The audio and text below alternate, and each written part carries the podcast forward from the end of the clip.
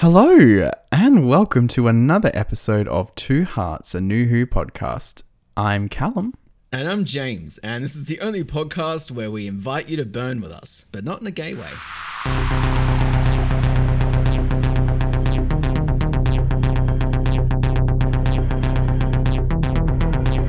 Every week here on Two Hearts, we take a look at another episode from the Doctor Who revival. And this week we are tackling two episodes that are definitely in Series 3 The Lazarus Experiment and 42. Callum, how familiar are you with outdated 2007 references to then hit TV shows? Not at all, which is going to make this episode just a bit more boomer like. Great. Welcome back, everyone. It has been a hot minute since we have had a chance to talk to you folks. I mean, granted, within our release schedule, it's only been like an extra week you haven't heard from us, but for us, it feels like it's been a dog's age. Um, so I guess before we get started, in a general sense, Callum, how's life? I've been pretty good. I've been pretty good. I've, I've done a lot since we last recorded, and uh, that's my fault, viewer, listener, whatever, um, because I have moved house and also delivered a whole festival since we last spoke and I'm a bit tired, but otherwise full of beans, ready to be talking about Doctor Who, ready to be talking about two very low stakes episodes of Doctor Who to get back into the show. Um, yeah, how are you, James? Yeah, look, I'm I'm I'm big time chilling. I'm doing all right. Uh, it's just really nice to be back. Um, I'm glad that we're coming back with these two particular episodes because, uh, you know, let's be honest. Um, Look, we're going to get through it. We're going to get to all of that in just a sec. But uh, it has been a while since we've been able to talk to you guys about Doctor Who news, so we're just going to touch on uh, not not necessarily the most pressing of Doctor Who news stories this week, but um, more details have emerged about Christopher Eccleston's Big Finish return. Yes, Chris Eccleston is back on Big Finish. He's doing some audio dramas, and it was, well, I think, revealed um, that uh, the synopses for his three stories uh, I won't read them out, but we'll put the link in the show notes. Um, and it doesn't give too much away about what the what the story will be like, um, but it definitely confirms that he will be traveling with new people, new characters, new settings. Nothing that could quantifiably be tied back to the RTD era, other than his character. Um, the one thing I I think this was already announced, but I did notice it was written directed, produced by uh, Nicholas Briggs, who to Big Finish is he's the uh, I want to say uh, creative director of Big Finish, but he is also in Doctor Who t- on television. He's the voice of the Daleks, uh, and also the voice of Skaldak, the Ice Warrior, which is kind of fun. Um, oh, I love that guy. Yeah, pretty cool, right? and so to hear that he was the creator behind this series, uh, I was already going to buy it, but now I'm extra excited to buy and listen to it. Um, yes. The only other bit of news we have is that obviously it was International Women's Week uh, since recording this, well, since you'll be listening to it. Um, but some of the behind the scenes cast and crew uh, shared their thoughts about uh, Doctor Who, uh, working in television um, on that day it did just get me thinking about what a chance we were robbed of of an all uh, female TARDIS crew, but I have to make my peace with that now, unfortunately. Yeah, I know just what you mean. Um, like with the the news story and like the tweet with it, or I don't know, whatever it was. They put up this like promo image of Yaz and the Doctor like side by side, touching shoulders and looking at each other, being all like, "Oh, we're sisters," and it's like, yeah, but they could have been lovers. Um, but look, they could have just been together. General, they could have just been traveling. They, they could have just been together. Exactly right. Yeah, there's just like a lot of missed potential. I feel in this era of the show, particularly, and it, it just makes me like uh, like a moment like International Women's Day when um, Doctor Who is able to sort of be like, yeah, look, you know, we, have got a woman in the role now. She's been in this role since like 2017, like, and that's been really fantastic and whatnot. Um, but the driving creative forces of the show are still predominantly coming from very like uh, let's say traditional BBC voices um, and so I, I look at the progress that they have made with the casting of Jodie Whittaker, and I'm really happy with that. But I just can't help but feel like, yeah, but when's like basically like when when do you let a woman run the show like when do you properly get a woman's perspective in the dna of the show itself as opposed to just casting diversely It's in moments like this that I'm reminded of Lisa Simpson, where she says, um, "Your next heir need not be a girl." In this phallocentric society, well, well, I don't know what phallocentric means, but no girls. yeah. Yeah it does feel a little bit that way. Um but look still like obviously mandip gill and jodie whittaker are absolutely lovely and this like radio times piece is you know it's it's definitely it's sweet. Um there's nothing wrong with celebrating the strides that they have made already. So um you know get, go and give that a read if you want a little bit of a pick me up. Um but i think that's about it for the news. Yep, so that's our Doctor Who news for this week. Now, let's talk about a couple of episodes of Doctor Who. I can't do it. i hope you're all ready for a couple of episodes of doctor Who. Some No, real- look, obviously, when we don't want to bait you guys into thinking that you're about to experience something that you're not, but um, let's just let's just uh, get right into it with Lazarus experiment. Tonight, I'm going to perform a miracle. Something's wrong. I am 76 years old, and I am reborn! This is a friend of mine. Lovely to meet you, Mrs. Jones. Tish. You people are in serious danger! You need to get out of here right now! No, get away from her! The Lazarus Experiment is the sixth episode of the third season of the Doctor Who revival. It is directed by Richard Clark and written by Stephen Greenhorn. Uh, the episode sees the Doctor bring Martha back to modern day London in an attempt to basically cut their journey short. Um, but before he can do so, uh, there is a man on the television called uh, something Lazarus. I forget his first name. Um, and he's like, hey, tonight at this massive party, I'm going to change what it means to be human. So the Doctor goes along with Martha to the party because Martha's sister is also working for Mr. Lazarus. Um, at the party, Lazarus uses this like big machine to basically de-age himself. So he goes from being like, I don't know, in his 70s to in his 30s. um, at this point, the doctor's like, yo, this technology is obviously something that you shouldn't have. Um, Martha's family are also there, and they're like, oh, this doctor's a bit of a weird guy, Martha. Maybe you shouldn't go with him. But before any of this can get resolved, um, because of the process that uh, Lazarus has done to his body, he starts to mutate in a very Resident Evil monster kind of way and becomes this massive, like, scorpion beast thing. Uh, chaos ensues. There's obviously the, the requisite running up and down corridors and whatnot. Uh, eventually, the doctor turns the energy of the machine back onto Lazarus. It turns him back into more of a quote unquote, I guess, like stable human form, uh, but it doesn't last. And inevitably, Martha, her sister, and the doctor get uh, they chase him down to a cathedral where they use the loud church bells as a means of distracting him. And they push him off a ledge or something, and he dies. Uh, the Lazarus experiment, everybody. What did you think, Callum? Um, I want to ask you a question, James. Yeah. Why is the Doctor so interested in gatekeeping immortality? It's an odd one, isn't it? Um, because obviously, so Lazarus does what he does, um, and it's the Doctor's purview to basically travel through time and space and stop evil people from doing evil things. It's like the the bare bones of the show, right? And so he shows up at, to Earth at this time, and unbeknownst to him, like yeah, there's like a capitalism element to the whole thing, but as we've seen from the Doctor's relationship to space capitalism, it's it's a bit willy nilly. He doesn't necessarily care about seizing the means of production or anything like that. So we know it's not like ideologically driven why he wants to stop Lazarus. It's the same thing he does when he encounters Jack's immortality. He just is so disgusted by the concept that anybody else could grasp immortality um, that he feels like he has to not only put a stop to it but righteously put a stop to it. And so this episode includes a lot of big speeches which obviously the show loves david tennant doing where he's just pontificating on the fact that like you've gone too far you're a madman this power's well out of your realm of control. But for some reason it's within his realm of control. Um, and it's a dissonance that the show doesn't know what to do with. You're right to say it's righteous. Like his attitude in those moments uh, is played very yeah. Like I can't think of another word like righteously. Um, and with Jack as well, that's another thought I hadn't uh, had.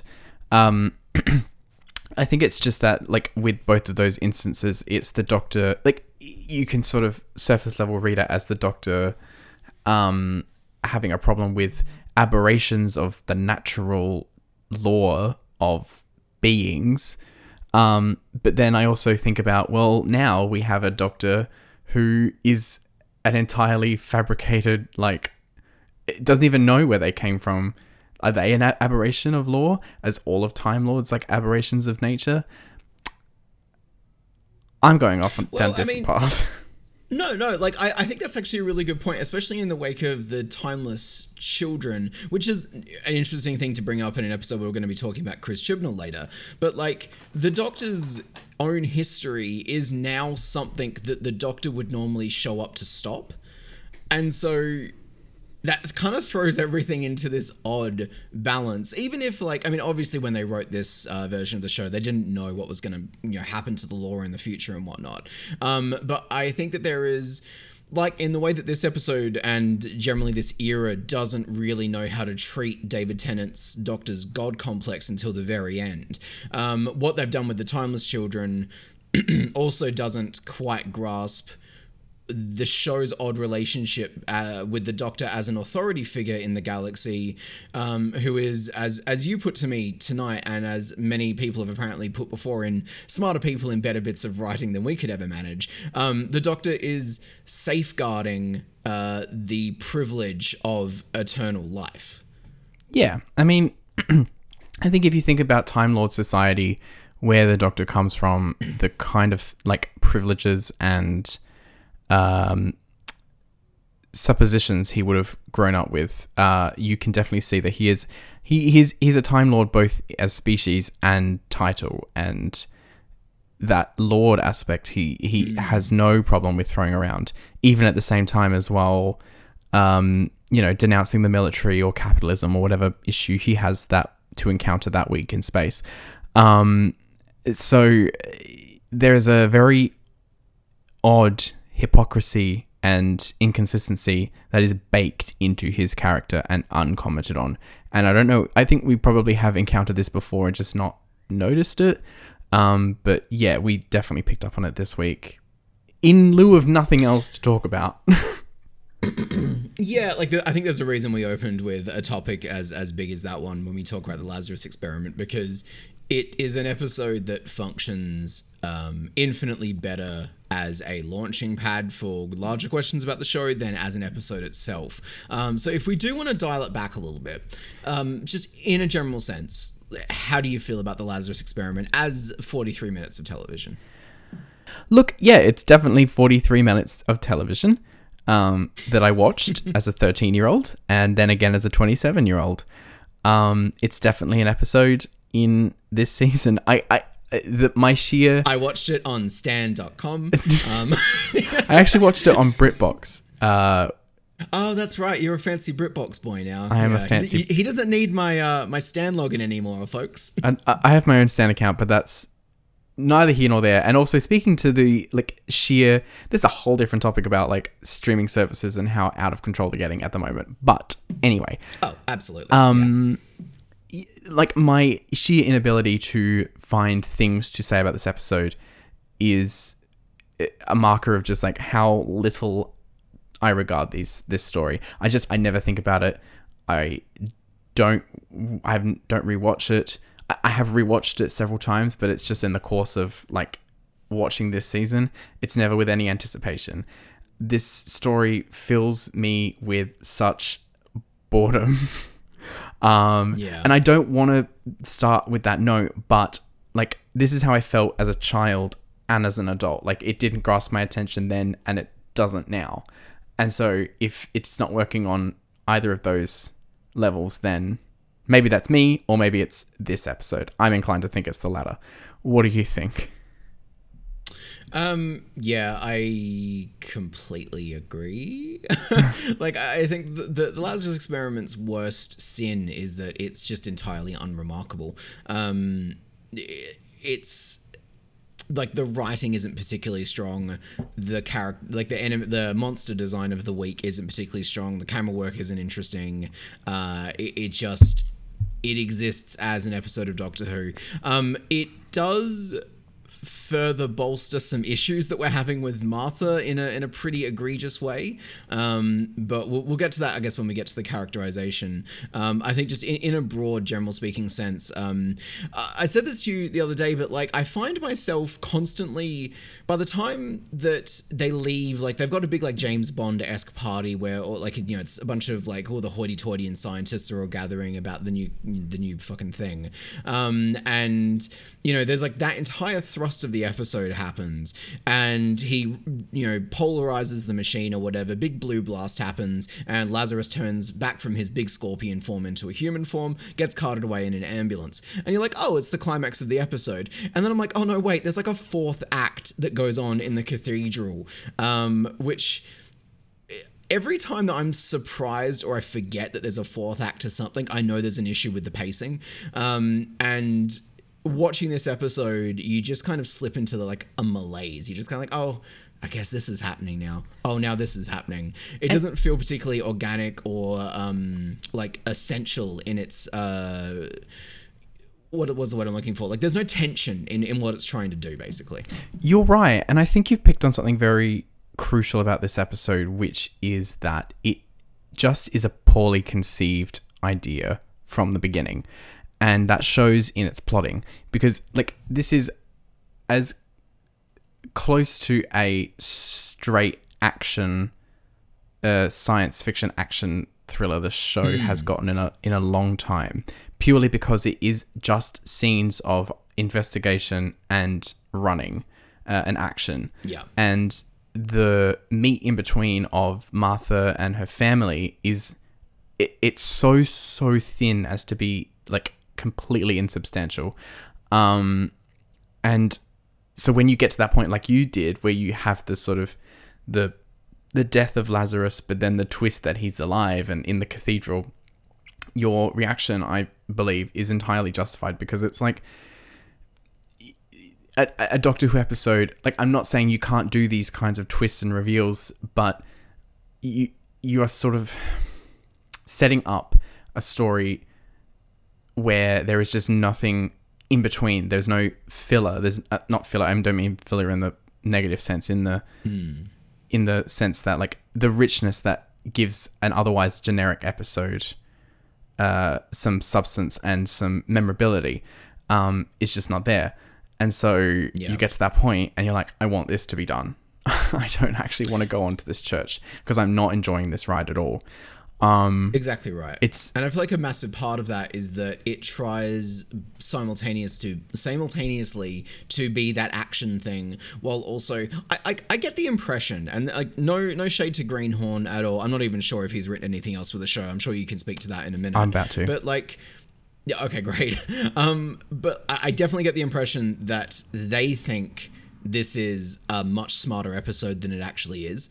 Um, and it, it stems from literally calling him Lazarus. Um, From that point on, and I mean, and that's the very fucking beginning point of this entire issue, is that like it's it's like baby's first foray into quote unquote philosophy and theming and whatnot. It's like, oh, what if there was a scientist who was constantly bringing himself back from the brink and had survived all these horrific things in his life because he was alive during the Blitz, um, and his name was Lazarus, and it's like, this isn't cute, like.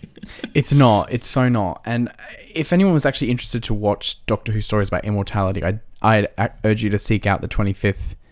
I think it's 25th? No, uh, the 20th series of Doctor Who, because that has Mawdryn Undead, which is one of my favorite stories ever. And it's about exactly what you're talking about, which is like a, a, a ship full of scientists who experiment on themselves to try and stop the aging process and end up becoming these mutant creatures. I fucking adore that story. sounds cool. A lot of people don't like it, but fuck them. Um, and you've also got the Five Doctors, which is another story about like the ills of immortality, which is done in, in a way that doesn't, as we said at the top of this episode, like called into question the Doctor's own privileges. Um, Wait, is is the Five Doctors the one where they all get summoned to the the games? yeah, and remember at the end, spoilers everyone, with Borusa, where he's like, "I seek immortality," and Yeah. then they're like, "Have it," and then he's turned into stone.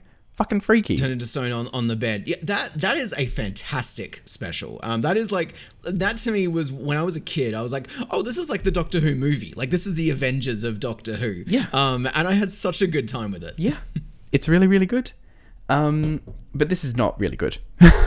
so No. Yeah. So what else has Greenhorn done? he his only other claim to fame with Doctor Who is um an episode next season called The Doctor's Daughter. Oh no. Yeah. So Watch me run, Pa. exactly. and it's interesting because like I watched this episode and then I remember what Stephen Greenhorn said when he pitched that story, which was it, it, I think about this all the time, by which I mean not at all. Um, he said in an interview in Doctor Who magazine when he was writing The Doctor's Daughter, one of the reasons why I've pitched this story is because the Doctor as a character can never fundamentally change, and I want to change him. And so he wrote an episode where the Doctor has a, a daughter. But you see, you can kind of see that as like a response to this story, which doesn't change anything. That is in further trenching, entrenching, sorry, um, the show's themes, ideals, characters, in a very stagnant kind of way. Um, the problem is obviously the Doctor's daughter also sort of reasserted his character in a very stagnant way. So maybe he's just not a very good writer. I don't know. Uh, yeah, we'll, we'll we'll get to the Doctor's daughter when we get to the Doctor's daughter. Um, I do want to talk about what the Lazarus experiment does with the Jones family, though, because um, it was one of those episodes that I used to look back on fondly, um, because it was one of the few things I could really remembered from it was, um, oh, I remembers Martha's mum being like really assertive and smart and on the ball and like defensive for Martha. And watching it back today, I was like, "Oh no, no, no! You're you're just a plot device, um, in the most nonsensical way as well." Yes. So in this episode, um, we get to see the Jones family again for the first time since the first episode, and the they are all very archetypal. Um, the lazy son, the well-to-do daughter who's a bit more upper crust, and the conniving bitchy mother, and it's all just so dull. Yeah, it's um, it's it's an ongoing problem with um this era of the show and mothers. Uh, I don't know what is going on here, um, but at least with Jackie, um, there was consistent attempts to pair her quote unquote bitchiness with a humanity, right?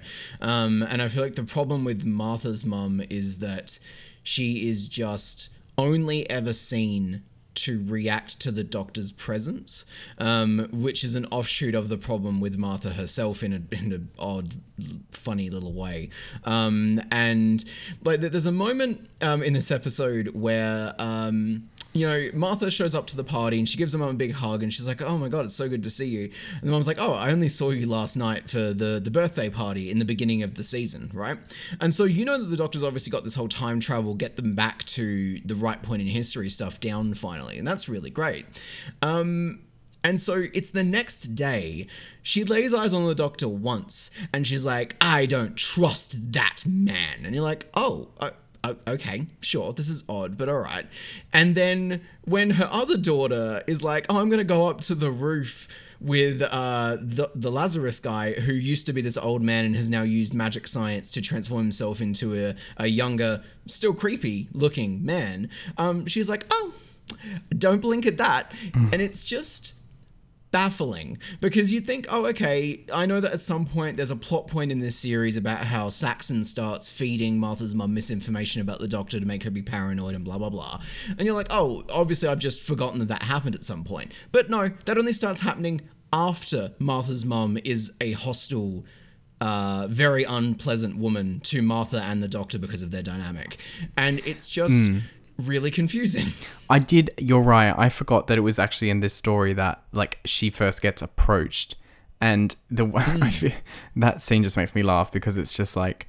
I have secrets about the doctor. What what are they? Hmm. Let me tell you. And he leans in and whispers in her ear, and it's just like, what are you are you actually trying to appear realistic or menacing because this is just so cartoonish There's also this whole concept that's kind of irking me. Like when we're re- when we first meet Martha and the family, um, you know, you put this in your show notes, but like uh, she is the glue of the family. It really feels like she's the one that they all kind of turn to for advice or for whatever, um, which can be both toxic and a good thing. And I think that they show that mostly pretty well in that first episode.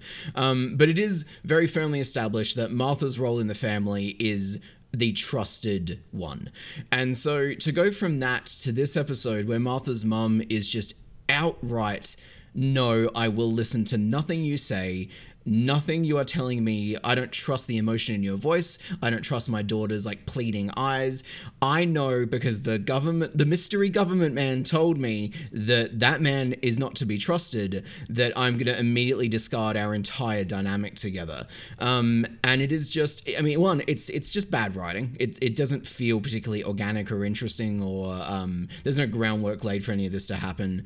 Uh, and two, uh, and again, this is the limitations of having sort of a bunch of white men, especially in this time, writing the show. But I do find it particularly darkly grim the idea that a, a black family would be just immediately trusting of a governmental body uh, in the UK at this time. It's just.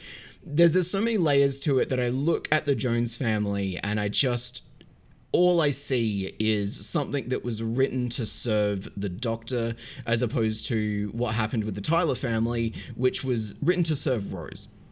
Well, it's a very colorblind kind of writing. It's I, I don't think that Russell T. Obviously, Russell T. can't write as a black person because he isn't black. Um, which isn't to say that it shouldn't have been attempted at all, but also, yeah, you're right. It just a few moments like that are just tone deaf clunkers, especially in this context of like our day and age now. Um, I do like I.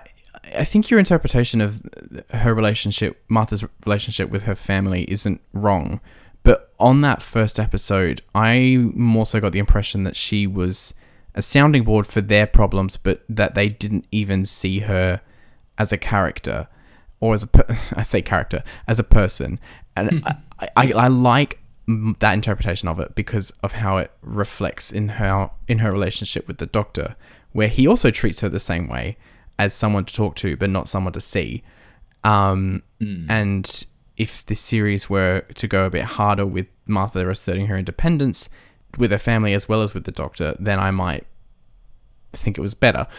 Obviously, we're getting ahead of I'm getting ahead of myself. Francine's uh, reaction to her daughter, I don't feel like is so so completely out of character because I kind of like the idea of like her seeing this interloper in the family unit and being like who is this? Like i like f- noticing her daughter for the first time basically um and being distrustful.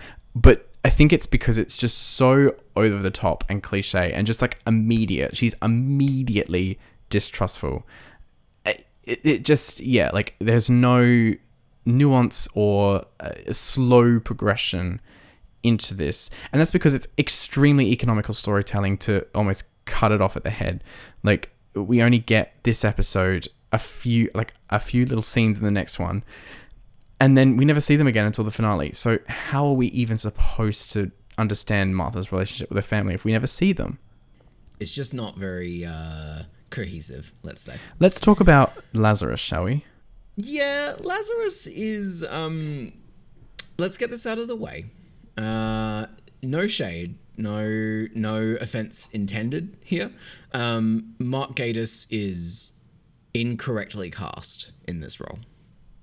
he's just miscast. I mean, that's not, and that's not to disparage his performance. I actually think he gives like a pretty decent, creepy performance. But the things that are required of this character, he cannot play. And by that, I do mean that he.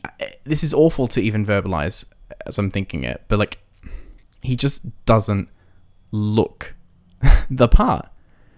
Especially when you consider the role that Tish, Trish, Tish, Tish, Tish, Tish, Letitia. Letitia, so Tish hasn't in this episode because like there is a very significant like plot beat that uh, hinges on her suddenly becoming attracted to the regenerated Lazarus.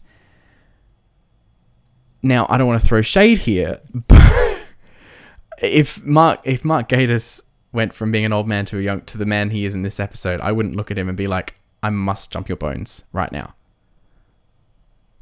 Yeah, it's an odd one, especially because there's a scene earlier on where um, he's still old and she's obviously working for him. And there's this like creepy moment in his office where he's like, Oh, you smell delightful. What perfume is that? She's like, It's soap. And she's so clearly like, This is foul. This is an old man from a different time treating me differently because I'm a young woman. And it's just loaded with all of that stuff that you would expect from the Jones uh, girls because they are so, well, in, in theory, uh, assertive and, and modern and whatnot. And then so to just have him emerge looking the way that he does and have her immediately be like, oh my god, hi. It's like, uh, what? Yeah. like it's again it's just another part of this episode where it's so over the top and caricaturish and unestablished in its writing that you just kind of watch it like with like, i just get a bit numb when i watch it because none of this really makes a huge amount of sense to me um, and it's a bit of a bummer and like I, I don't think it's it's again it's not a comment on how attractive Mark Gatiss is. I just don't think he has the energy to pull off suave. Um, unless they intentionally understood that his suave that he was putting out was creepy, but then you can't have Tish fall for it in that scene. You know, like you can't do it both ways. Well, that's the thing, isn't it? Because like, you can't just have Tish.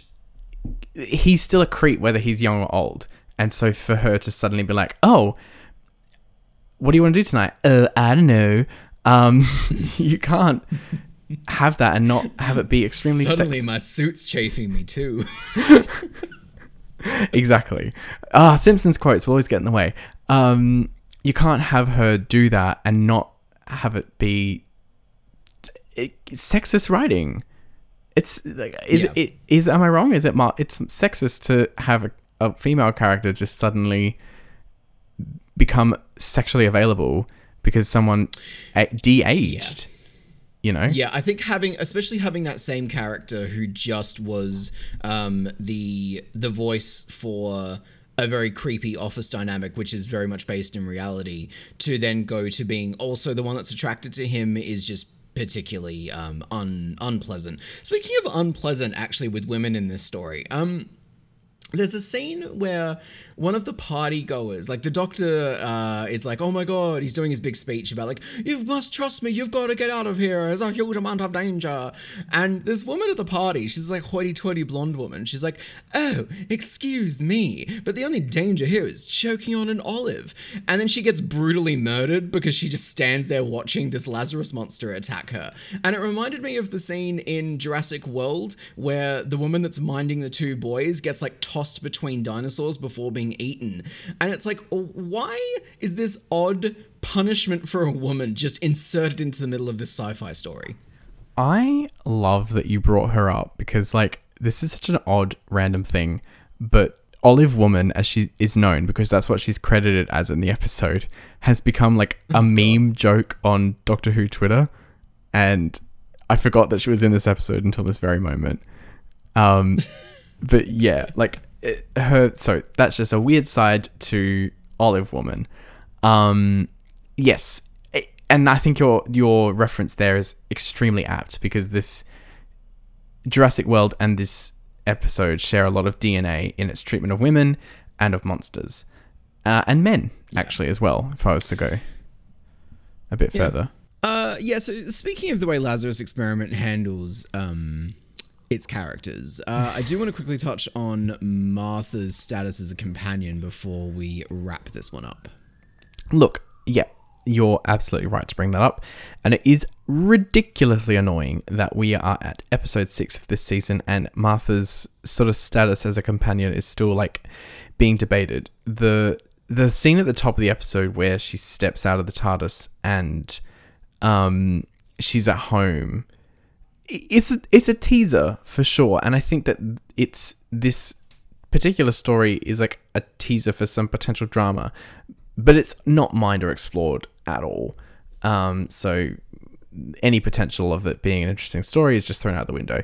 And what we are left with instead is just a very annoying like beat where that Martha has to prove herself again as a companion. And we'll go into further detail about this next week. So next week, next episode, which is coming up right now. Um, but it, it yeah, like it, when you and I don't want to com- keep comparing with Rose, but like when you compare with how easily and accepted Rose was into the TARDIS team and all the different hoops Martha has to jump through, um, it just, yeah, it just seems to further deepen Martha's uh, just and letting credit, lending credence to what I was saying before about like Martha's role with her family and the Doctor. She just is not willing to stick up for herself, and the Doctor is just coming across as a a dickhead, a blind fool who can't see what's in front of him. Um, It's yeah, it's another frustrating aspect of another frustrating episode. Yeah, I completely agree. I also had a moment uh, towards the end when um, they do the the bell trick to uh, get Lazarus to fall from a great height and, and die or whatever. Um, and Martha and Tish are left there, kind of like holding each other after they both nearly fell off the tower themselves. Um, and instead of it being two sisters having you know the like I, what I would imagine a very first time experience of like oh my god we just fought a giant monster and nearly died together and they're holding each other and the only thing they can talk about is that's the doctor for you. And it just struck me as like I don't know if Martha has ever had a conversation that wasn't concerned with the doctor. Um Yeah. and it's it's starting to become a real problem.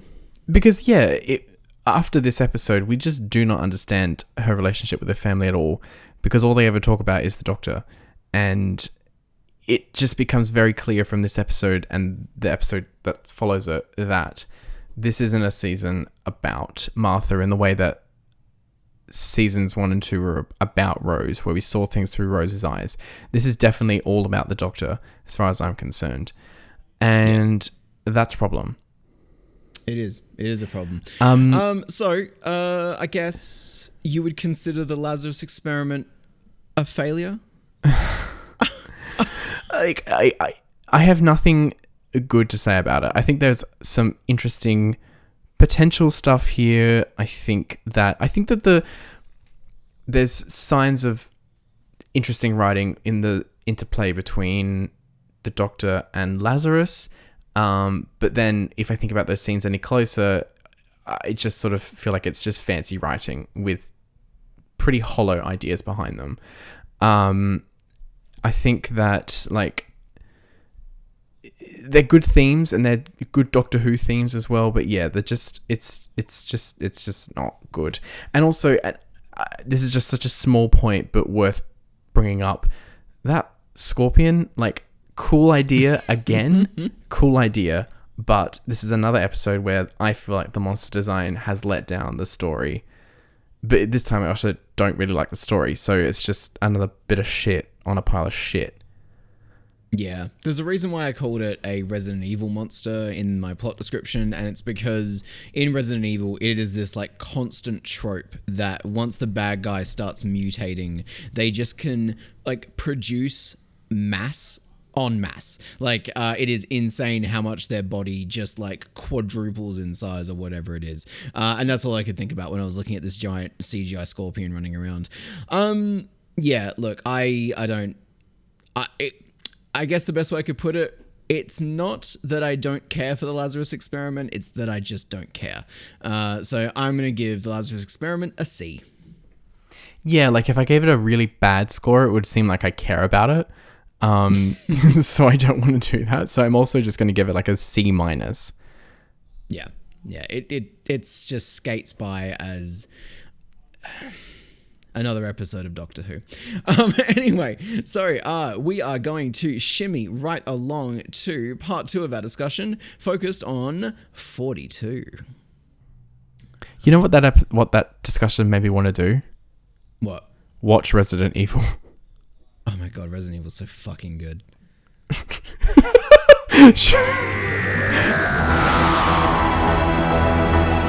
Destroy signal, locking on! Now that is hot! Can't stand the heat. Ah! Ship's going mad. Who are you? I'm the doctor. Mum, it's me, it's Martha! Get out of there! Burn with me. Ah! Stop it! That's enough! That is brilliant. I know. I'll save you! It's your fault. What are you? Doctor! We're stuck here. is episode 7 of series 3 of the Doctor Who revival. It is directed by old mate Graeme Harper and written by even older mate Chris Chibnall. Uh, I believe this is the first Chris Chibnall episode in uh, Doctor Who history. So that's um uh, historic. Now, this week, uh, the plot sees uh, the Doctor and Martha respond to a distress call on a spaceship, which is very slowly collapsing, or rather, like falling into a massive sun. Um, the aim of the episode uh, is an allusion to the fact that they only have 42 minutes before the ship falls into the sun. Uh, when they get there, they meet, um, you know, they've got like the usual sort of like ragtag crew on a spaceship that Doctor Who often likes to do, where there's like, you know, the married couple at the helm of everything, the engineer, the quippy guy. It, it's pretty standard Doctor Who affair. Um, they split up with the Doctor trying to help the captain of the ship sort of fix the engines, while Martha and a lovely boy whose name I forget try to, uh, I guess, solve pub quiz riddles in order to unlock the codes to the doors. It, it works within the context, kind of.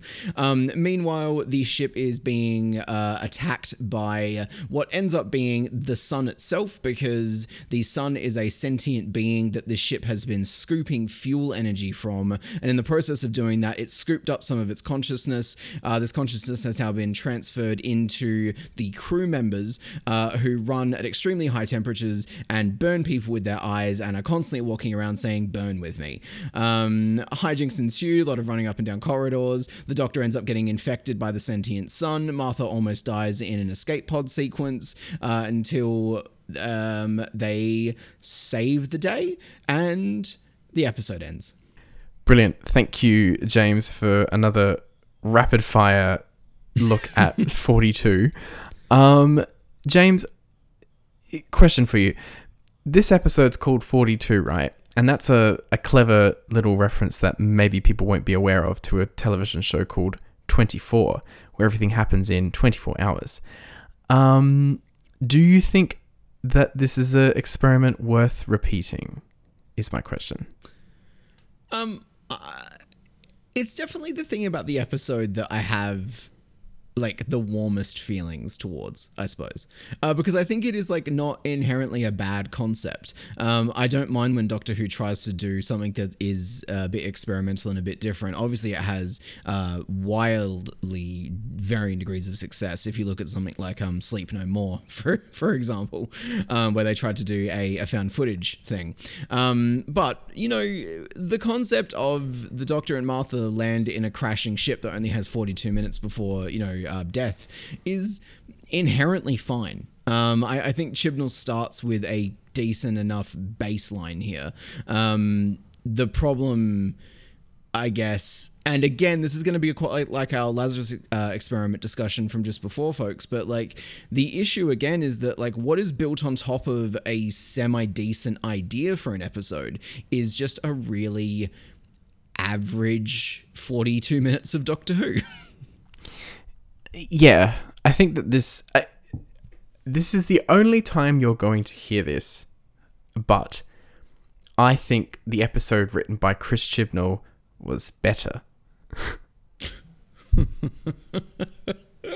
um, look, sassiness aside, I do probably think this is Chibnall's best Ugh. episode.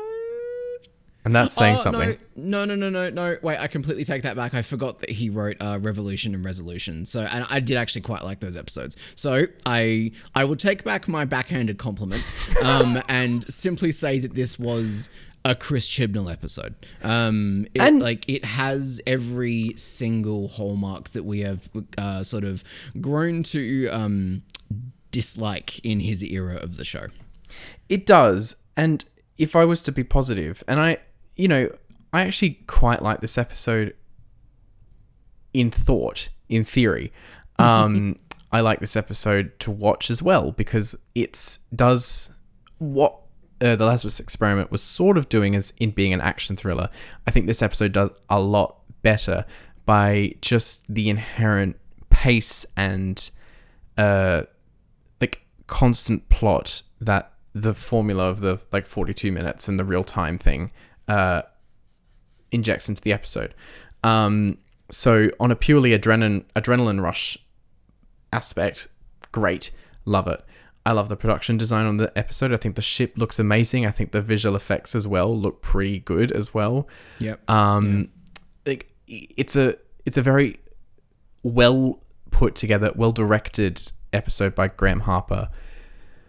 But if you strip away, and this is also very much a case with Chris Chibnall's era of the show, where everything looks great, but it's all so very hollow underneath the immediate thrill of watching an episode. Um, and you only have to look at, I think it was you who highlighted this, like the way in which the characters are introduced and the dialogue that accompanies it, where it's like, this is so first draft. Like you can imagine him sitting at his desk computer writing this and being like, well, that's lunch. And just fucking off for three hours and then coming back and being like, I'm writing Doctor Who. I, it just, it, yeah. There's so much of this that's like slapdash character, mostly characterization, I think. Although even its themes uh, it aren't, you know, necessarily there or necessarily interesting. But Yeah, I, I agree with that. I think that there's a particular way that um, Chibnall writes Doctor Who, um, which is odd given that the way he wrote at least the first season of Broadchurch, I never watched the second two, so I can't speak to them. There was a humanity in the first season of Broadchurch. Um, I think that the characters in that show were obviously. Um, you know, very archetypal, uh, uh, archetypal, archetypal, um, but they were relatable enough. And whether that was just the performances or a bit of the script as well is, is a bit of a, a mystery uh, to me, I'd say. But the issue with 42 is that it's indicative of everything he goes on to do with Doctor Who itself, which is that he becomes workmanlike when he writes Doctor Who. It is almost mechanically precise humanization um, to the point where it's always there's always quips there's always someone uh, i think you know, the one i pointed out to you was uh, when the doctor first meets the crew one of the crew members is like hello i'm crew member a and the doctor's like well what are you still standing here for crew member a? And it's just it felt to me exactly like something Jodie Whittaker would say in the show because Chibnall has one speed with the Doctor, uh, and I think you get flashes of something else in this episode when he does a bit of screaming about the foils of humanity. Uh, but like to your point though, even then the thematic work of this episode is like paper thin, and so you just end up with a very outside of the visuals, which I do want to get to in a minute because I think you're right, they are fantastic. It's just a very uh, workman-like episode of Doctor Who. Yeah. And to go back slightly to what you were talking about with Broadchurch, um, I think that what that season, that first season, benefits from for Chibnall is because like it's a place and a location and a concept, and he's locked into these characters that he set himself for. So he kind of has no choice but to develop them because there's nothing else to do. Like he can't just th- he or for whatever reason he can't just throw in a new element or a new character or whatever. He's like set world go. With Doctor Who, it's not that simple. Even if you have a large cast of characters like he has introduced for his last two seasons, each episode has a whole new cast of supporting characters, and there's so much stuff to sort of get distracted by each week. Um, and this is no exception where like it, this this episode in and of itself like almost exists in a vacuum of its own in that it just does not f- carry over any of the on the whole doesn't carry over any of the journey for the doctor and martha from the six episodes prior um and you could No. this episode just kind of exists in a weird vacuum all of its own um Which, uh, if I could respond to that directly, um, there was something that you put in your show notes about how Martha gets a love interest in this episode, and it should be made more of a thing, especially considering the uh, context of Martha's story with the Doctor outside of this episode. In that sense, it really reminded me of The Girl in the Fireplace, in that it's um, sort of a mid season story that feels like it's just been plopped out of a different plotline entirely, um, where all of the pre-existing dynamics are thrown out the window, um, but instead where um, you know, uh, Girl in the Fireplace sort of came up at a time when you needed a bit of a refresher with these characters. Um, because of where we're at with Martha's journey, having such a disconnected story just feels like wasted time for her. Well, exactly. We only get a season with her, and the idea that this is just another episode where they're just hanging around. It, you, I, I can't help just personally looking at the writers and wanting to slap them on the face and be like, "What were you doing? You had Martha fucking Jones, and you did nothing with her." Yeah. Anyway, It, it does very much feel that way, doesn't it? It does. Um, and you know, like because Chris Chibnall isn't the showrunner at this point, it's just as much Russell T. Um, but a lot of the flaws in Chibnall's writing that we will go on to note uh, are entirely present here, and it is just so frustrating that in almost 10 years between this episode and his actual taking over the show not a lot of change or development in his style or writing or approach to Doctor Who has happened. And I mean, this is just points to a fundamental truth that I've come to realize about Doctor Who, which is that there are good writers and then there are good Doctor Who writers. And sometimes they Yeah. they mix, but oftentimes, if someone is a good writer outside of Doctor Who, that means nothing when it comes to Doctor Who because Ch- Chibnall wrote, you know, Broadchurch, which is great, and f- completely fumbles the ball every time he tries to write Doctor Who. So I, Yeah. you like Resolution and Revolution, I also do, but I also have think I have massive, irrevoc- irrevocable flaws. So whatever. Yeah. He also did that uh, Torchwood story I watched recently, didn't he? He see, this is the thing. He wrote my absolute favorite episode of Torchwood, and I keep forgetting about that. Which is like you, you talked about what he'd written before Doctor Who or during or whatever, and I was like, yeah, I feel like there was something else Chibnall that I enjoyed, and I was like, yeah, like there was that really weird episode of uh, um, Torchwood, which was dark and interesting and human, and Yep. to yeah to come to his writing in Doctor Who, you just kind of are like. Uh, he just seems to buckle under the pressure of the show. I, I can't really think to put it any other way. And I don't know that's hugely projecting onto him as a person, but um, I, I I don't know what's going on here. Um, uh, look, to, to give it a positive though, uh, I want to touch on what you said before. Um, aesthetically, this this is a really it's not a gorgeous episode it's an ugly episode uh, in a really smart way. Like everyone's dirty and grimy and sweaty. Everything is so washed out in the red of the sun that they're constantly getting closer to. Um, it's such a brilliant use of set design and color and uh, lived in kind of like uh, very like ridley scott alien era grime. Um, and it ju- yeah it just absolutely deserves to be noted that um, graeme harper produces some pretty decent shots here Yeah, I agree. I mean, like, there is one particular shot that we'll talk to later, um, but I think you know what I'm referring to. But yes, he has done a great job of just creating a very lived-in world.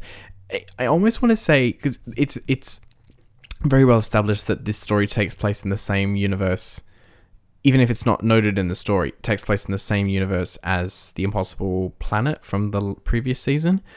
Um, Yeah, yeah. To the point where I think they were almost considering having like the Ood or the Slitheen, weirdly, be servants um, on this station. What they would have added to the story, I have simply no idea. But anyway, what could have been?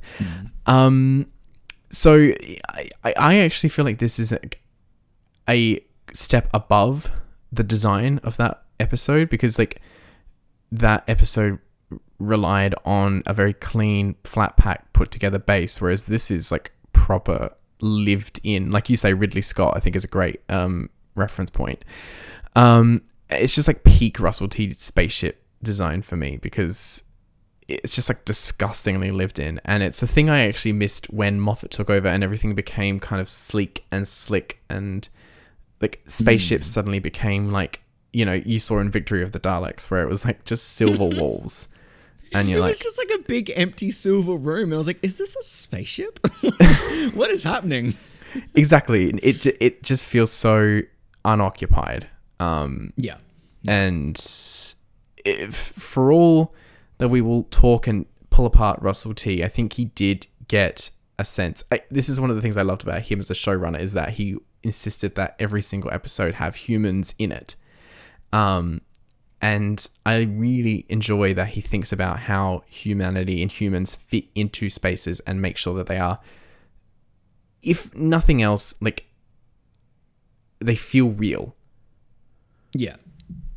Yeah, I, I yeah, I, d- I don't disagree with any of that. I th- yeah, I think it is 42's uh, strongest selling point um, is is that sort of uh, aesthetic charm.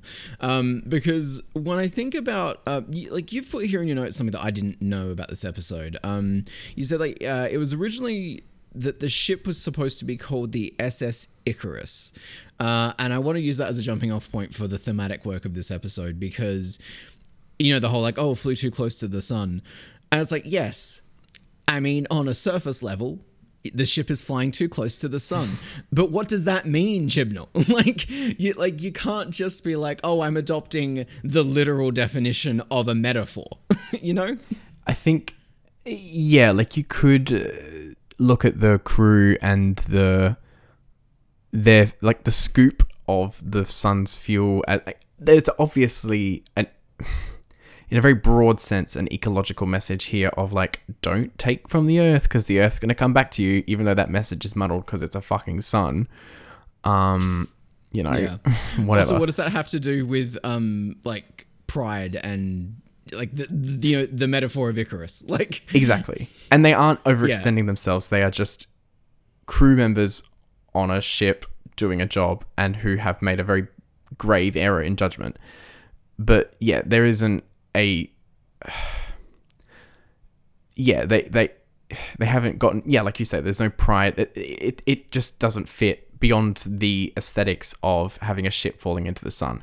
A good choice, but y- yeah, you you Well, see the problems. Like the, like the the bones of this episode are fantastic. Like uh, the, like you said, the short timer gives it a sense of urgency. Uh, the just the sheer image that it opens with of that ship slowly careening towards this massive sun is genuinely fantastic. Um, but it- again, it just it just doesn't really do much with that beyond what you would do with a story about a ship falling towards a sun. Um, and the idea of it being a sentient ball of fire is good. Um, and I think the idea of in, it putting a sort of anti-capitalist, pro-environmental story into that framework is good. Um, not great, good. I think it's I think it's a safe bet, let's say, right? Um, and he still manages to kind of do nothing with it. Um, you know, there's a certain point where the doctor gets the sun uh, sort of possessed into him, and now that he's you know fully uh, aware of the fact that they've been uh, scooping fuel off of its surface, which has been considered illegal in this system. Um, you know, he has this big righteous, like, ah, humans, you just couldn't help yourselves, you filthy bastards kind of big moment. And you're like, is that the sun talking? Because this doctor is so pro human for the most part that, like, the characterization of that doesn't really flow well for me in that moment. Um, there's like a, righteousness to his indignation at their actions, which, especially if you pair it with um, uh, Satan Pit Impossible Planet um, storyline because of the whole shared universe and whatnot. It's like the way he treated the humans who were doing something risky and dangerous in that was like, oh, this is fucking brilliant of you. This is crazy. And then these guys doing something risky and dangerous is is hubris and and wrong. Well, I would just. There is a clear distinction between those two crews in that one was in the effort of science and exploration and discovery, and one is a job and in, it's industrial in uh, essence. Uh, so There were people on that human crew though in the Impossible Planet that specifically talk about using that energy source for war and capitalism. Sure, and I think the Doctor definitely, if given the chance, wouldn't have agreed with that person's particular interest. But that wasn't the crew's interest. We're getting off on a technicality. Um, Yeah, look, I'm, I'm just saying that, like, I, I think Yeah. that the way it's like what we talked about with Lazarus experiment, the way the Doctor treats people for certain actions in certain circumstances varies so wildly, even across David Tennant's own era, um, that it's just a really jarring thing to have to try to incorporate about this character who is, you know, consistently considered the voice of reason and the voice for good without a consistent set of morals. Well, it's always wildly inconsistent, right? And if we're going to talk like holistically here, it's because the Doctor is written by a different person every week in so many different forms of media by so many different writers. They are a myth in and of themselves, and so they are going to be given the politics of whatever writer is writing them that week, even if it's with this veneer of like left-leaning, environmentally sound, um, you know, rhetoric. Um, you can end up with an episode like uh, Kablam, where it has a really insidious, ill thought out undertone to it. Um, yeah. Yeah, no, I, I get it. Then at that point, I'm just kind of like, well, why have a showrunner? But um, look, it is what it is. Um, uh, I, I think that yeah. So like the environmentalism stuff kind of falls a bit flat. The anti-capitalism falls a bit flat. Um, there is. You know, technically a love story at the heart of this. The captain's husband is the first one who gets infected, and she has this whole moment, which is weird because she says to the doctor, Oh, I'm a straight shooter. You can give it to me straight because I need to know the facts here. And the doctor's like, Okay, fine. Your husband's dead. This infection is too strong. It's completely destroyed whatever remained of him. I'm sorry. And she's like, Okay, great. Thank you for letting me know that. And then she sees her husband and she's like, Oh, what does the doctor know? He's probably still in there. And it's like, I just like sure I, I suppose like the idea of like the headstrong person being swayed by love for you know their partner is very tropey and not necessarily a problem. But again it's because of the way everything's written here. Um characters don't really operate as humans as so much as they operate as exposition um, devices. And so when they do these things, instead of having any sort of like characterization humanity to paper over the fact that they're a walking trope, you just get a very mechanical, like, oh, now this is what you do in the story because this is what your character would do at this point. Do you know what I mean? I do. Yeah, definitely. Um, I just want to uh, pivot slightly from this point to a very specific note about Martha, um, which is that this so in conjunction with this episode and Lazarus Experiment, these are the two episodes that establish her as a ongoing companion. I, side note to that, I do think it's really cool and like refreshing that there's just like no specific Rose mentions in these episodes. I just noted that. Uh, Uh, yeah, I do agree that it's refreshing to not have Rose explicitly brought up, but when the doctor gives her, like, he finally does that thing to her phone, you know, seven episodes in, he deigns to let her call her mother sometimes. Um, and so he gives her phone that thing that he gave Rose in episode two, which is the ability to, like, crawl across space and time. And while it's not explicitly mentioning Rose, you can't help but be like, oh, this is that thing he did for Rose. Um, because of the way that Martha has been positioned as not Rose, but the new Rose. Do you know what I mean? well, yeah, Like, it's the same thing with the key as well. Like it's that same point, but it's given a lot more. Like the significance is because this happened to Rose once before, so now she's a proper companion. That's uh, yeah, exactly. Like that- Rose that- is forever the yardstick, even if they don't explicitly make her the yardstick at times, you know? totally, totally. Yeah. Um, and so like to follow on from that, obviously the ongoing story with Martha has been her unrequited love for the Doctor, and as you noted and brought up before, uh, it's just so frustrating that we get a, a romantic interest in this episode for like a one-off thing that's just gone, and all of the underlying romance between the Doctor and it. It's almost like I'm being angry at this episode for not doing the thing that we don't like.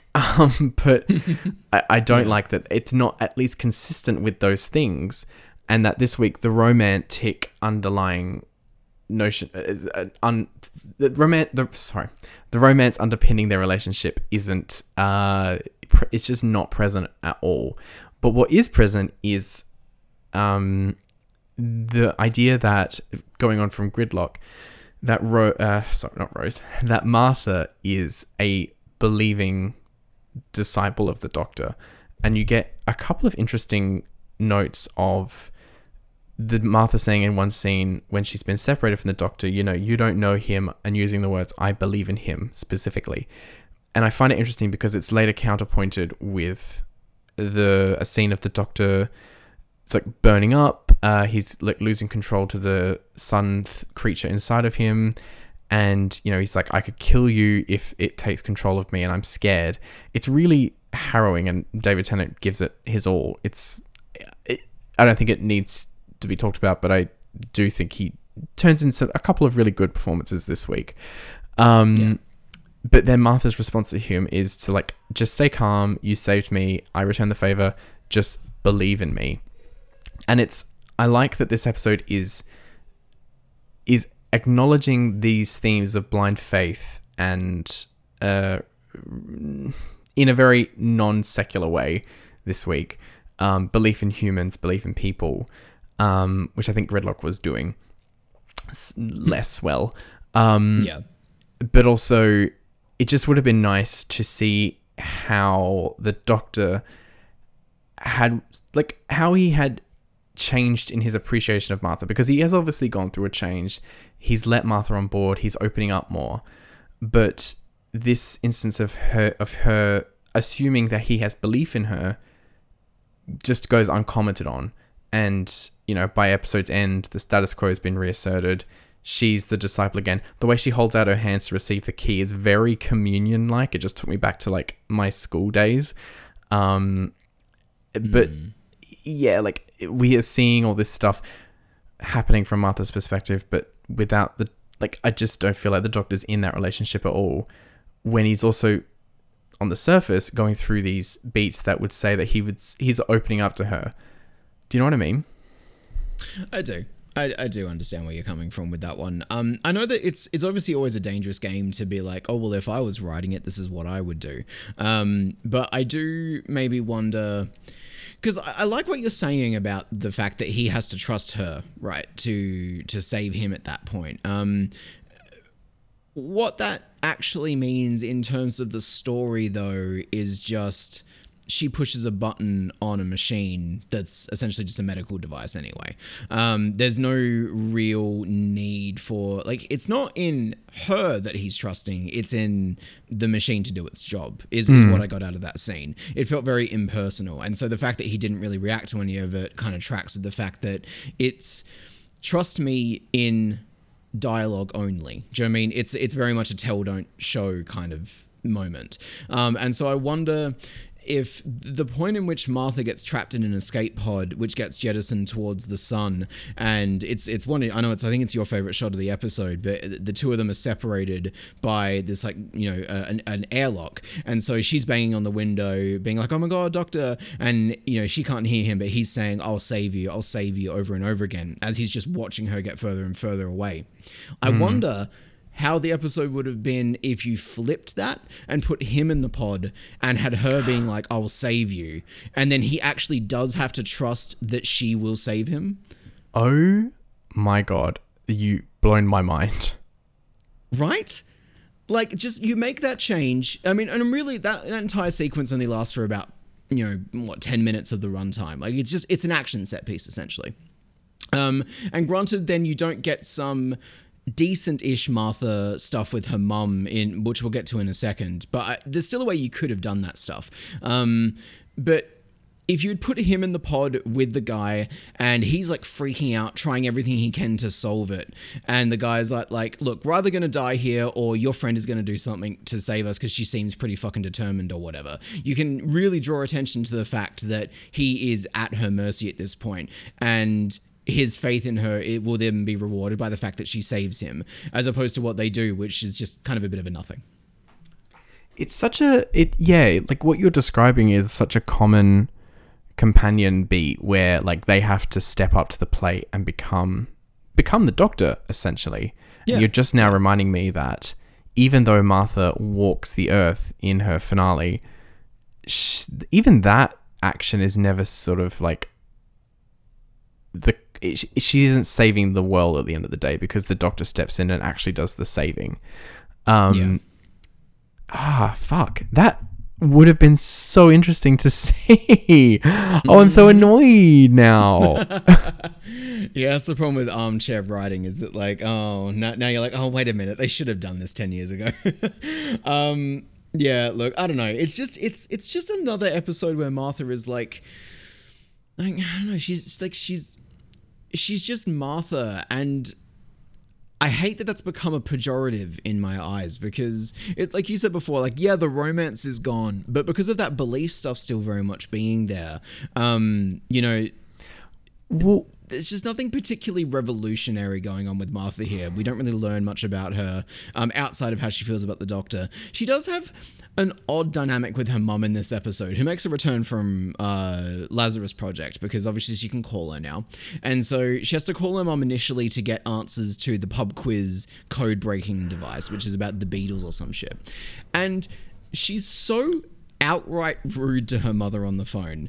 And granted, yeah, like we know that she's in like a, a dangerous situation, but it, to me, it, it, felt more like the way Rose would interact with her mom. Um, whereas Martha, to me, always struck me as being good and exciting because she's a woman. She's not a girl anymore. And so I feel like there would be a particular level of tact that Martha, as a character, being smart, would deploy to get those answers out a lot faster, especially knowing that her mom is such a stickler for the fact that, you know, she doesn't like when her daughter acts out, apparently. Um, and so that, that scene was a bit odd to me. And then later on, when Martha is trapped in the pod, um, you know, she calls her mum to tell her that she loves her. And Martha's mum has zero fucking chill in this moment. like her daughter is crying down the phone, calls her like okay, this is the situation. Your child calls you out of the blue, crying, and starts being like, I just know I don't tell you that I love you enough. I'm sorry. We should have talked more. I do love you. You know, please, can you just t- talk to me about anything right now? I just need to hear anything. And the mum's response to this is, Is the doctor with you? And it's just so horrible that everything in Martha's life has to come down to the doctor. There's no moments, there's no conversations where it's just Martha and something in her life. And I hate it. yeah, I, I'll admit I didn't think about it nearly as deeply as you have, other than I just like that we get some more scenes between Martha and her mother. But you are right that it's repeating a lot of the same rose patterns again with Martha here. Um, I don't necessarily have a problem with the way that she talks to her mum in that scene in particular, only because I, the urgency of the episode and the the time limit means that I, I think I would even act this that way if I was the, her age and in that position. But well, that's a moot point. Um, but yes, it, you said to me earlier today, like, does any conversation with Martha pass the Bechdel test? And I was like, yeah. probably not. Um, probably not at all. Um, to your exact point, just to quickly jump in, like you, just brought up before about how in the finale she walks the earth, literally only to have conversations about the doctor. Uh, like, there you go. you know, it's it's her entire arc is I love this man, even if he doesn't love me back, and that's what makes him special. And it's like, okay, uh, uh, Look, it, you can criticize Clara and Amy for doing this rightly, probably, but like it all starts here, folks. It all started with Rose, if we're honest. Um, I would argue that Clara is the literal antidote to these problems, but we will get to Clara in a few years' time. yes, we will. Um, I'll just like bring her up every now and again to annoy you. Best companion ever. Uh, you said it. Um, look, uh, yes, uh, it's it's not great. Again, we have this bitch mother in Francine, and it's just it's it's in, it's less interesting, or I'm less willing to tolerate it because she isn't nearly as warm and kind as Jackie was able to be, and didn't get the time that Jackie did, and also isn't played by Camille Coduri, who is just beautiful. Um, well, that's, uh, to respond to that directly, though, the woman who plays uh, Martha's mother, I recently saw her in the Netflix series um, uh, uh, Bridgerton, Bridgerton. which, you know, terrible, terrible TV show, but absolutely compelling garbage. Um, really had a good time with it. If you just want to zone out to something, it gets my recommendation. Um, but she is also in that playing a very motherly figure who is also quite stern at times because she has to be quite matriarchal. Um, but there is so much humor and warmth and kindness and strength in her performance in that show. And so I know this woman is capable of delivering that kind of performance. I think the script is just entirely uninterested in making her a three dimensional character. Oh, totally. She's functionary. Um, and the only great moment that she has is still to come, I think, but we'll get to that very specific scene that nobody knows what I'm talking about. Um, What a teaser. yes. Uh, yeah. Do you have any other sort of thoughts, feelings about 42? Uh, not not really. No, like I was just No. thinking, like, man, we haven't really talked about 42 for very long, but like honestly, I, I just I have so little to say about this episode. Um, and like I literally just watched it before we jumped on to record, um, and it's already leaving my mind. It- It's just, yeah, Yeah. Can I leave us all with this? of course. So I think that there's a peak Chibnall scene in this episode that you could use to describe how he does character, how he does story, uh, how he does jokes. Um, and it Okay. is the bit player Erina who's like standing at a locker and she's like, she's been ordered to do something and she's like has this monologue to herself where she's like oh nobody takes me for seriously. Just order me around. Sweep the floor. Make drinks. And then she's like oh kill me now.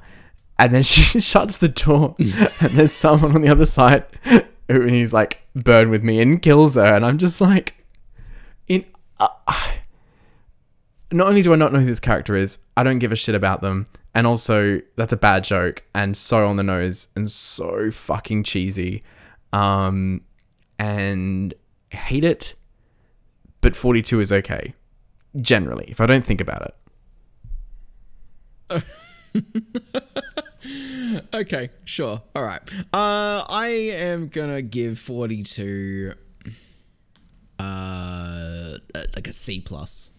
Yeah, fair enough. I'm probably to give it a C, uh, which is pretty generous. Yeah, look, sorry, folks. Uh, to come back to these two episodes in particular, look, at least it gave us like a, a pretty cruisy night to just ease back into recording. Um, because yeah, it's it's been a little while. Maybe your boys were a bit rusty, but we got through this in the end. Um, those were certainly two episodes of Doctor Who, and uh, in two weeks' time, we're going to be back with um just some real scolding hot takes on what is considered to be some of the best Doctor Who of all time uh, with the Family of Blood two-parter. Hmm, is that a hint for your feelings about next week when you say said to be a good episode?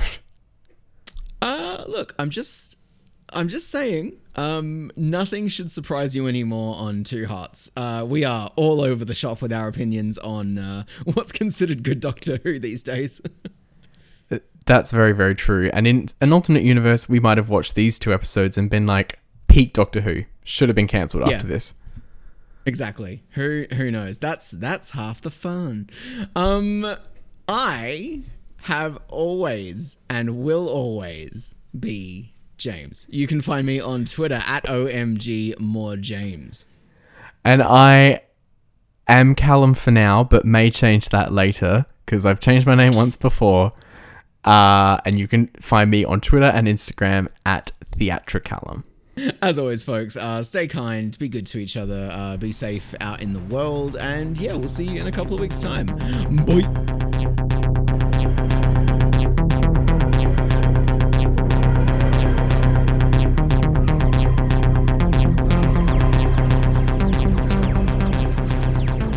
Low enthusiasm. Oh, I'm back on Earth. Um, uh, uh, thanks, Doctor. Bye. Oh, there's no place like it, Martha. You're gonna love what's out there those doors. I bet it's gonna make you feel so fulfilled and loved like you've never felt before. Oh, but Doctor, it's my bedroom. oh, yeah, Martha, I don't fucking like you anymore. Goodbye. and then he leaves, and then he comes back, not because he wants to be with her again, but because he's like, wait a minute, was there something on the news?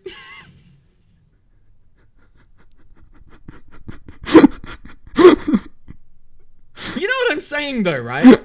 It's just I can't pick up what you're putting down. You've you've taken it to a whole different level. But he doesn't even like okay, like it's the whole like he gets in the TARDIS, leaves her there, Yeah. right? And then he only rematerializes because he's like, "Oh, wait a minute, I heard something weird on the news." Not, "Oh, wait a minute, I changed my mind. You should definitely come with me." It's a good old joke, isn't it? Oh, well, everything to do with Martha is treated like a fucking joke. I like how you did your Yaz voice for Martha. anyway.